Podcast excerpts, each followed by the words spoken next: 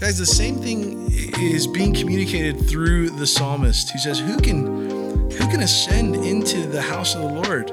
It's those whose hearts have been made pure, and through that through that relationship with Jesus Christ, the outside works will begin to change. Welcome to Refuge Podcast, a weekly Bible study for young adults at Calvary Chapel, San Juan Capistrano.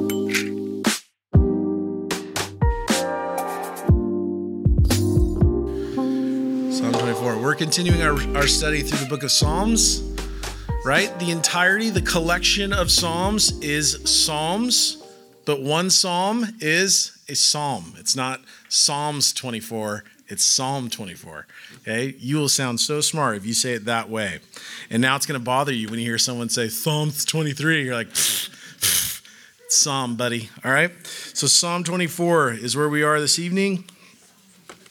Remember, uh, the book of Psalms is a collection of songs. It's really the Hebrew hymnal book. It was a, it's five volumes. Uh, we're still in the first volume, I believe. Uh, last week, Brian, Pastor Brian, taught through the teens. So we covered quite a few chapters. And tonight, we're going to pick up. We left off, I think the last time I taught was Psalm 23. So I'm going to pick up in 24. So it just kind of makes sense that way. All right? You with me? Sweet. This is a Psalm of David. Uh, we don't really have much background on what this psalm was coming out of, uh, the time of his life, and, and, kind of why he was writing or when he was writing.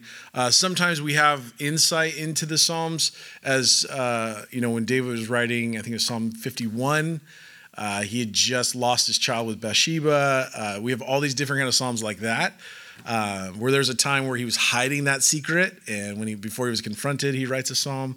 So there's all these different times in his life where we kind of get an insight into what was going on through those um, through those writings. But this one, we don't know what it's about necessarily, or why he's writing, or when he's writing. There's there is theory that this is when he brought is or is bringing the Ark of the Covenant back into the city of Jerusalem um, from the Philistines. And he's, remember that story? He's bringing it into the city.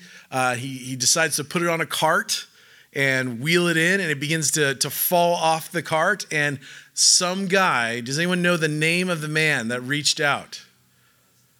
Huh? Uzzah. Uzzah. Uzzah. Uzzah reached out touched the Ark of the Covenant and he dropped dead at that moment and it stopped. Everything stopped. Like no one moved uh, the ark. They, they remembered they're supposed to do it a right way, and so they put the poles through, the Levitical thing, the whole thing. Okay? So maybe they believe that this is kind of what was happening at that time, where David's bringing the Ark of the Covenant into uh, the temple, into the worship place uh, in Israel or in the city of David, and so they're dancing and singing before it and all of that. But we just don't know. It makes sense when you read it, like, yeah, it could be, but we're not certain, and so, so that's some free information. All right? So here's verse 1 says, The earth is the Lord's and all its fullness, the world and those who dwell therein. For he has founded it upon the seas and established it upon the waters. So David begins by, by looking at, at creation and just saying everything that we can see, everything that we can touch, and everything that we can't see, to the depths of space, to the depths of the ocean, like it's God's, it's His. He made it and everything in it is his and belongs to him. In the, the word there, uh, where it says world, it says dwelling places in, in the Hebrew. It means all those who dwell in those dwelling places, every single person is the Lord's, belongs to him, created by him, created in the image of God. And David just begins with this grand statement, and again, reminding, reminding us, ugh, reminding us of the bigness and vastness of God. That God is the one who made it. God is the one who, who then has purpose and mission intended in his creation. And he's the one who gets to define what that is. God is the one, as the creator, he is the author of and the, def, the one who gets to define what creation is about because he made it. And, and therefore, everything in it also receives its identity from its creator. In Romans chapter 1, it talks about how man has, has twisted that into thinking they're the one who become the authority in saying what or, or begin to identify what creation is, and they're the one who gets to call the shots because they know more than God. Sadly, culture hasn't changed much. Culture still believes that they're the ones who get to identify and, claim purpose on what God has created that they get to self uh, self declare what they are, who they are. Listen, God is the one, as the creator, who is the author and finisher of life, therefore, is the one who defines what it is. He defines his own creation. Um, and so here, David exclaims, The earth is the Lord's in all its fullness, everything within it, the world and those who dwell therein. For he has founded it upon the seas and established it upon the waters. And it's, again, reminding us of, of God's purpose in every person. Every person is valuable unto the Lord. Every person is created in the image of God, therefore, is, is worth something because they are worth something to their Creator. They're valuable, they're loved, they're cared for. God doesn't make mistakes. God doesn't just create out of out of sheer like watch this. It's not like a firework where God's like, let's see what happens. Yeah, America, whatever. That's not God's attitude. Clearly, clearly. Um, I don't think I had to explain it that way for you. You probably knew that already. But just to clarify, God always has intention and purpose in what he creates. Therefore, how are we, okay, and this is this is something I think we should talk about because of where we live. How should we as Christians care for the environment? How should we care about the environment? And this is important because of where we live, people worship the environment, right? Like, especially right here, um, people worship the environment. And they also, I mean, it's, it's like a global movement now. We worship the globe, Mother Earth, things like that, okay? G.K. Chesterton said it the best. He said, he said this, if I can remember. He said that the earth is not our mother. The earth, if anything, if you begin to see her as a mother, you realize that she's a stepmother. If she's anything, she's a sister because we have the same creator. Therefore, she is to be admired, but never emulated or worshiped. Okay? We have to understand that how are we as Christians supposed to, to look at the environment around us and global warming and climate change and all this stuff? And listen, that has never been the focal point of the church.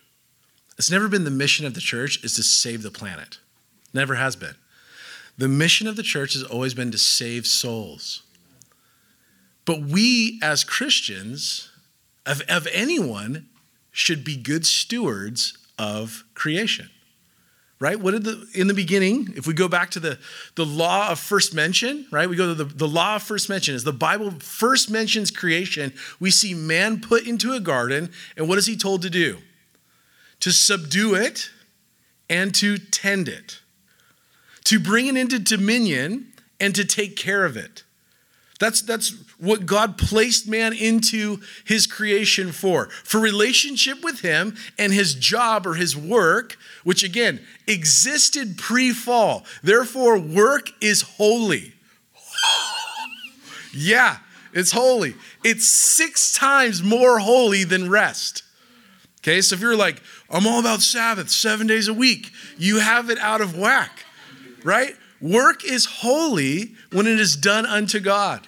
It's six times more holy because God worked six days and rested one. So if you get an extra, praise God. Like, hey, God is good, um, or, and whatever. Back to creation. Back to back to the environment. Okay, we are never to worship the environment.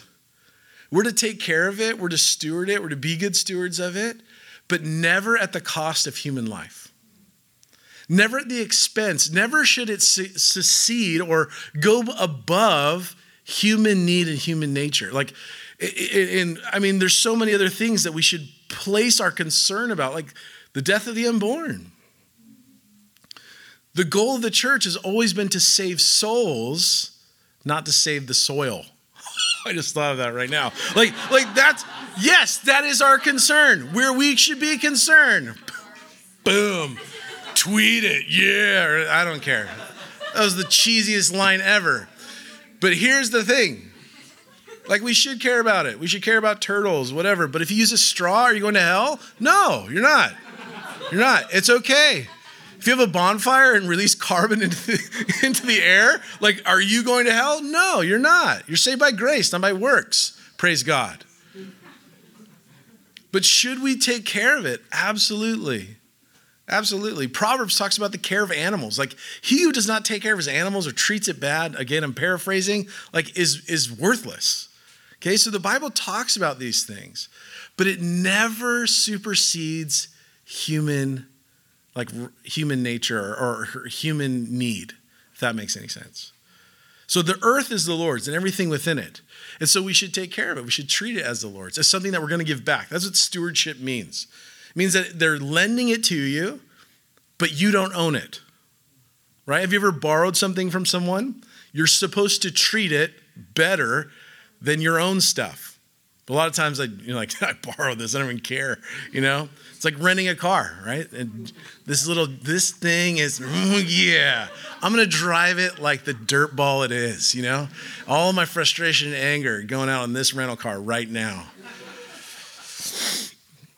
Um, but that's not how it's supposed to be, right? But when someone loans something to you, you understand that at some point you're going to give it back. You're going to have to give an account for it. Same thing in everything that we have in our life. Your finances is on loan to you from God. Every good and perfect gift comes from above. Therefore, it's from God. It's His, belongs to Him. Your children someday, they belong to the Lord. Therefore, you steward them unto the Lord. Because as, as someday you're going to have to give them back. Your wife, your husband, you steward it as someone is as on loan from God, and someday you're going to give it back. And so, same thing with the, with possessions and houses and life and whatever. We're to take care of things, but we open it. We, we have we have a, we hold it flat because it doesn't belong to us necessarily. It's it's on loan from God. It's His purposes above all, um, and, he, and, and, what would benefit human beings above all um, is is what we how we how we view this. And if you have a different opinion, hey, let's talk about it and and converse. I don't hate nature. If you're like, Andrew hates nature, I don't hate nature. I love it. I love living in it. I love swimming in it. I, am into it. I'm into it. What? snakes? are from the pit of hell. Genesis chapter 3. you know what I'm saying? Cursed. um, Gah. They're horrible. Same with sharks. It's Shark Week. It's everywhere. Is it over? Oh, thank God. Is it not over? It's still going? It's now Shark Month. It's horrible. Everything is sharks. Shark, shark, shark, sharks. Anyway, moving on. The environment. Do we kill sharks? No. Do we kill snakes? Yes. if you have a different opinion, we'll talk about it later. Talk to Dave. He knows everything. Okay? Everything in the world, and those who dwell in it, they're. But I think that's the most important thing. And we see that throughout Scripture. God always sought to save human beings, right? Even Nineveh. I think that's one of the greatest examples of the grace of God. Like these are people outside of the covenant of God, outside of the laws of God, and God sends his prophet to go talk to these godless people. And he says he says to them like to Jonah, "I'm going to destroy them." But I want you to go and tell them that there's a, there's an opportunity if they'll repent, I will relent from it. Like there'll be grace, there'll be mercy. And every time in, in history, God's heart has always been to seek and save that which is lost. He does not delight in the death of the wicked. Um, God cares for human beings, so much so.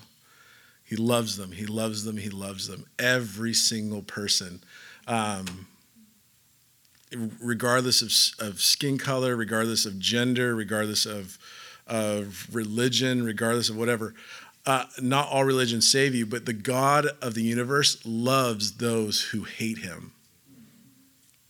I think that's the, the, The red line of the gospel throughout Scripture is that God cares for human beings. And, and we as a church have always been a Christ centered entity. Therefore, our utmost concern is the glory of God and the extension of the gospel to save human beings. That's the most important thing. So, anytime a church preaches like environment, environment, environment, sure, we should care for the environment. But we should always care for the people that live live there and their souls will enter into eternity. The Bible says that this earth will burn with a vehement heat. That's uh, heat. That's like the hottest word you could use, like vehement. It's it's going to burn. It's going to be recreated in God. I mean, um, and and that's we're done with that point. Moving on. David switches gears so fast it doesn't even make sense. He talks about like the earth and everything within it, and then he says, Who can ascend into the hill of the Lord? And who can stand in his holy place? Who he who has clean hands and a pure heart. All of a sudden it just like switches gears. Um, it doesn't really connect with the first two lines. Um, which is weird. Like, have you ever listened to a song like that where it doesn't really connect? You're like, what? How does that connect to anything that we're talking about here? Why does that even matter? Well, I think as you read on, you begin to see why it connects, but at the beginning, it doesn't really connect. But as you go on, it says, um, like, who can ascend into the holy place of God? He who has, a clean, who has clean hands and a pure heart, who has not lifted up his soul to an idol, nor sworn deceitfully, he shall receive blessing from the Lord and righteousness from the God of his salvation. This is Jacob, the generation of, who, of those who seek him, who seek your face. So he begins to talk about just how big and holy and good God is and how he's made everything and everything belongs to him. He knows everything about his creation. He he intricately designed it and is involved in it and continues to allow it to spin and work and, and move and function. And then he says like who can ascend into God's holiness? Like who can walk into God's house and just be like, "What's up?" Best friend? No, like the answer is no one. Like that, whenever it asks a question, we, we're supposed to answer it. Who can do that? I can't. He begins to list who can, but this is not like a this is not a, a four-step program to like get to be righteous or how to enter into relationship with God. What does he say? He says, This is Jacob. What's a synonym for Jacob? Israel. Those who have entered into a covenant relationship with God based upon God's faithfulness and based upon sacrifice. Right? In those days, it was, it was based on sacrifice in the Hebrew Bible, in the Hebrew way. It was based on sacrifice. You had to come to God His way through a blood sacrifice of a lamb. Now, this side of the cross, we still come in a new covenant. Under the new covenant of God, we come to Him in His way through His sacrifice, His own Son, Jesus Christ. So, who can enter into God's holy place? He says. This is, it's these people, those that have entered into covenant love and relationship with God. It, because if it's through these steps, I'm disqualified, you're disqualified, we're all disqualified. Listen to that. He who has a clean hands and a pure heart. D- nope, not, no, I missed that one. He who has not lifted up his soul to an idol, which means you've never put anything above Jesus. You never loved anything or, or saw anything more than Jesus and, and placed anything above him in your life. No idol in your life. I lose. I'm wrong. That's two, like two, two strikes. Four strikes, you're out. No, three, you know, three, here comes. Nor sworn deceitfully, meaning you've never made a promise you couldn't keep. Ask all my kids. I've broken, I've done it. Like, I promise I will do this, and I don't. That's what it means. So, those who have a pure heart, clean hands, no idols, never broken a promise, they shall receive blessing from the Lord and righteousness from salvation. I don't make it. I can't make it. I'm out. But then he says it's those who have entered into covenant relationship with God, those who have come through the sacrifice of Jesus, those who come to the Lord through Jesus Christ. What happens? You have a pure heart. God now recreates that heart. You've been made new, the Bible tells you. If you've put your faith and trust in Jesus Christ, you're a new creation in Jesus. You've been made new. He says in Ezekiel, I'll take your heart of, uh, of flesh and I will give you a heart of stone. I, I, I will, oh, no, stone and then flesh. That's the one. I, I will make it like real. it's a test seeing if you read Ezekiel, and you all do. You passed. I, I will give you a new heart, Ezekiel says right? I will cause it to like function. And, and that's the, the, the whole thing here. If you have a pure heart, then you will have clean hands. You cannot have clean hands without a pure heart, meaning you can't clean up the outside that will then clean the inside. And, and, no matter what you do on the outside, it doesn't fix the inward problem of sin apart from the work of Jesus Christ. There's no amount of good works you can do. There's no amount of, of service and VBSs you can be a part of, vacation Bible schools. You can serve at every single one to the day you die, and you'll die a sinner. It like doesn't help. I wish it did. It should. It's exhausting. And like my back still hurts from it, but it, it should count for something, but it doesn't. Like righteousness only comes through Jesus Christ, the pure sacrifice for our sins. Um, even Jesus brought this up. Matthew chapter 23. Turn with me real quick. Matthew 23, New Testament. In speaking with the religious leaders, those who were supposed to be the, the guides of spirituality in the nation of Israel, Matthew 23, verse 25. He says, Woe to you, scribes and Pharisees, hypocrites. Now, notice in my Bible, there's a giant exclamation point. And in English class, I learned that that means someone is yelling, right? Someone's yelling loudly. So Jesus isn't like, Woe to you, scribes and Pharisees. hypocrites. he's, a, there's an exclamation point, which means he's screaming, he's yelling. I'm not going to yell, but like he's yelling this, like, woe to you, you hypocrites. Whoa, that's a pointy word. That's that's harsh. That's that doesn't sound like meek and mild Jesus, little little little sweet man. What does it sound like? Sounds like Jesus upset. And I find that Jesus yells at hypocrites. Have you ever noticed that? Like if he yells at anybody, it wasn't the woman caught in adultery. It wasn't like, you sick sinner, you freak of nature, get it together. Like, I cannot believe you. He's just tender and soft. He's like, where are your accusers? Neither do I accuse you. Go and sin no more. Gentle, sweet, kind. He rebukes the wind and the waves. But where did we see Jesus yelling? We see him yelling at hypocrites. Those who claim one thing and live a different thing. That's pretty interesting. He says, For you cleanse the outside of the cup and dish, but inside they are full of extortion and self indulgence. Blind Pharisee, first cleanse the inside of the cup and dish, that the outside of them may be clean also. Today, I was um, driving to a coffee shop to get myself a little treat because I was really tired. And so I was going to get a coffee, and I reached in my back uh, cup holder and I was like, oh, my Yeti, sweet. I'm, it'll stay cold and I can drink it all day. Uh, it's not a Yeti ad, but gay, like, right? So I pull it out and I'm like, oh, there's liquid in it. And so I open my door on the side at a, at a red light and I go to throw it out. And no, no joke, it came out like a jello mold of like, and it just on the ground goes bonk, bonk, bonk. And I was like, oh no. Now, I didn't use the cup. It's disgusting. And like the smell hit off the off the asphalt, like, oh God.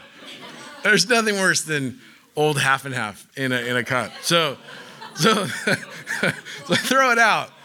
Now, you would if you saw me washing the outside of that thing, like I gotta clean this puppy. And then the inside is just, and I'm like, yeah, fill it up. Brand new six dollar pour over, do it. What a, that's disgusting. It's not clean. It's still dirty. That's the point that Jesus makes. Why do you spend so time on the out, so much time trying to clean up the outside? And he says the inside is rotten. It's full of extortion. It's full of sin. He later would say, You're like whitewashed tombs. On the outside, they're all white, but inside, there's dead men's bones. Guys, the same thing is being communicated through the psalmist who says, Who can, who can ascend into the house of the Lord? It's those whose hearts have been made pure, and through that, through that relationship with Jesus Christ, the outside works will begin to change. So being a Christian is not necessarily about like pulling yourself up by your own own might and just being like, okay, I'm just going to be a better person. Like give me a Bible study about how to be a better person. There is none.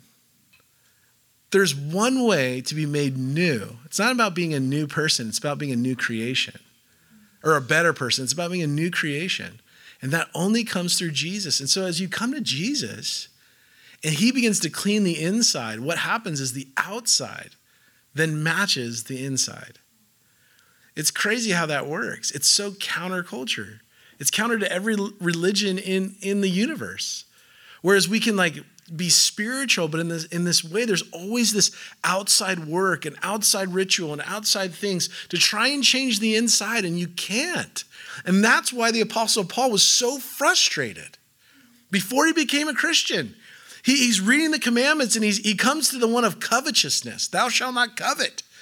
And he's going, I've done all the outside stuff. I've kept every law, all 675 of them. I've done all the rituals. I've done all the stuff. And he says, I can't make myself not want to covet. That's, an, that's a heart thing. And I can't change my heart. Only God can.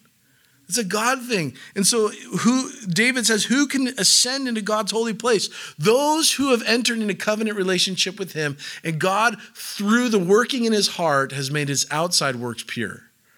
Like through the indwelling of the Holy Spirit, his life has been changed, and we see the evidence of that life and that new life work its way out. It's from the inside out, right? And then uh, it goes on to say, "This is Jacob, the generation of those who seek Him, who seek His face." We're going to talk next week in verse in chapter 25 about seeking the Lord and, and um, what that looks like more in detail. And so we'll come back to this verse. But verse seven it says, "Now lift up your heads, O gates, and lift up your everlasting doors." Um, this is again has a prophetic. Um, uh, looking forward, but also present in the millennial reign of Christ, the everlasting doors that it's speaking of. But um, it says here, and the King of glory shall come in. Who is this King of glory? Now, do you guys remember in um, maybe in school or church, like they'd have callback worship, like someone would sing a line and then the congregation would sing a line. It was so cool. I love that. It's like, and you're like, it's so cool. I, I richly enjoy it. Um, we don't do it much anymore, but it is fantastic. That's what this is. The, the leader of the song is like, Who is this King of Glory? And the people are like, This is the King of Glory. And this psalm was actually read every day in the temple. Every day, this psalm was read in the temple before worship. So there was like this song between the Levites and the, the lead song worship guy or worship leader um, would lead them in this song, and it was like a callback. And he says, Who is this King of glory? And they would answer, The Lord, strong and mighty, the Lord, mighty in battle. This is the King of glory. Lift up your heads, O gates, right? This is the other person. Lift up your heads, O gates. Lift up your everlasting doors, and the King of glory shall come in. Again, who is the King of glory? He's the Lord of hosts. Now, Lord of hosts is, is uh, a title that's given to God as the Lord of the angels, over the army of the angels. He is the King of glory. Now, where do we find the King of Glory? We find him outside. Like the, the call is like, lift up the gates, like, let the guy in. Let him in. He's the King of Glory. Who is this King of Glory?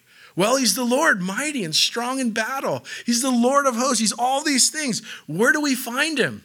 On the outside. Why? Because he shall, look at that verse, uh, verse 7 at the end and verse 9 at the end. He or and the King of glory shall come in. It's repeated twice. So if he has to come in, where is he? He's not in, he's out. Turn to Revelation chapter 3. And this is where I think we'll end. Yeah. Revelation chapter 3. And this is, again, remember the seven letters to the seven churches. This is the church of Thyatira, or no, excuse me, Laodicea. And speaking of, of um, who they are as a church, he says, These things says, verse, verse 14, these things says the Amen, the faithful, the true witness, the beginning of creation of God. This is Jesus speaking. I know your works, that you were neither cold nor hot. I could wish you were cold, you were cold or hot. So then, because you are lukewarm and neither cold nor hot, I will vomit you out of my mouth. Because you say I am rich and have become wealthy and have need of nothing, and do not know that you are wretched, miserable, poor, blind, and naked. I counsel you to buy from me gold refined with fire, that you may be rich, in white garments, that you may be clothed clothed in uh, that the shame of your nakedness may not reveal, be revealed, and anoint your eyes with eye salve that you may see. As many as I love, I rebuke and chasten. Therefore, be zealous and repent. Now, here it is, verse 20. Behold, I stand at the door and knock. If anyone hears my voice and opens the door, I will come in to him and dine with him, and he with me. Jesus says to the church of Laodicea, He says, You've, you've gotten lukewarm. Right? Isn't it interesting that when you pull something out of the fridge and you leave it out, it like settles to room temperature and it's gross?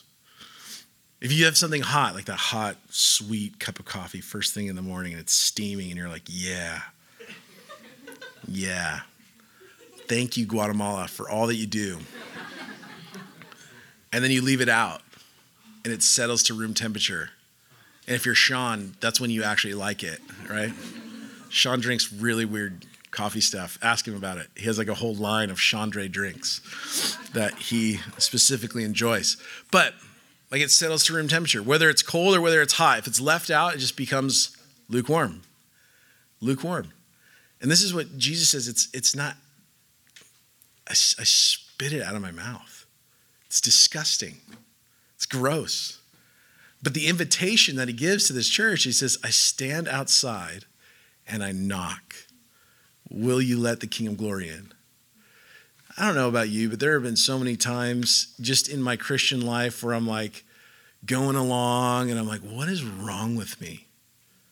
I feel bleh. Like just, I feel unresponsive to worship. I feel unresponsive sometimes to like the teaching of God's word. Maybe this is a little too honest. I feel just, bleh. perhaps it's is it God? I don't think so. Is it his word that's lost lost power? I don't think so. Is God less deserving of worship? Is that what it is? No. So who has the problem? It's me. What's happened? Perhaps I've I've grown just lukewarm.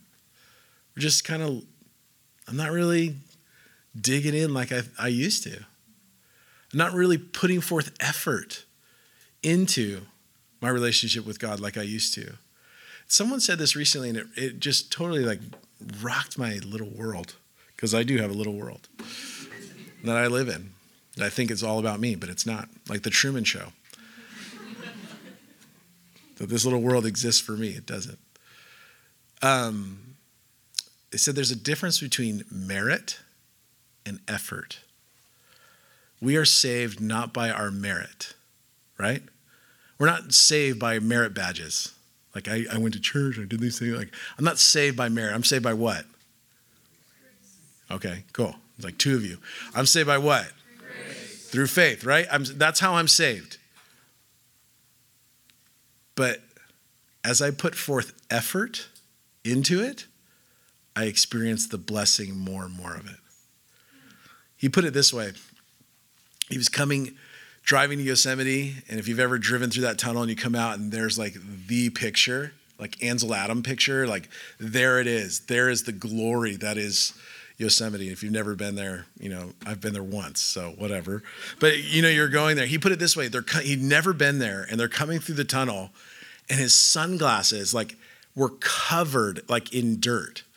And so he hands them to his wife, and as they're coming through the tunnel, he's like, "Can you wipe off my like my glasses?" And so she's wiping off the glasses, and he puts them on, and he's like, "Oh, now I can see it. Like this is what I'm seeing."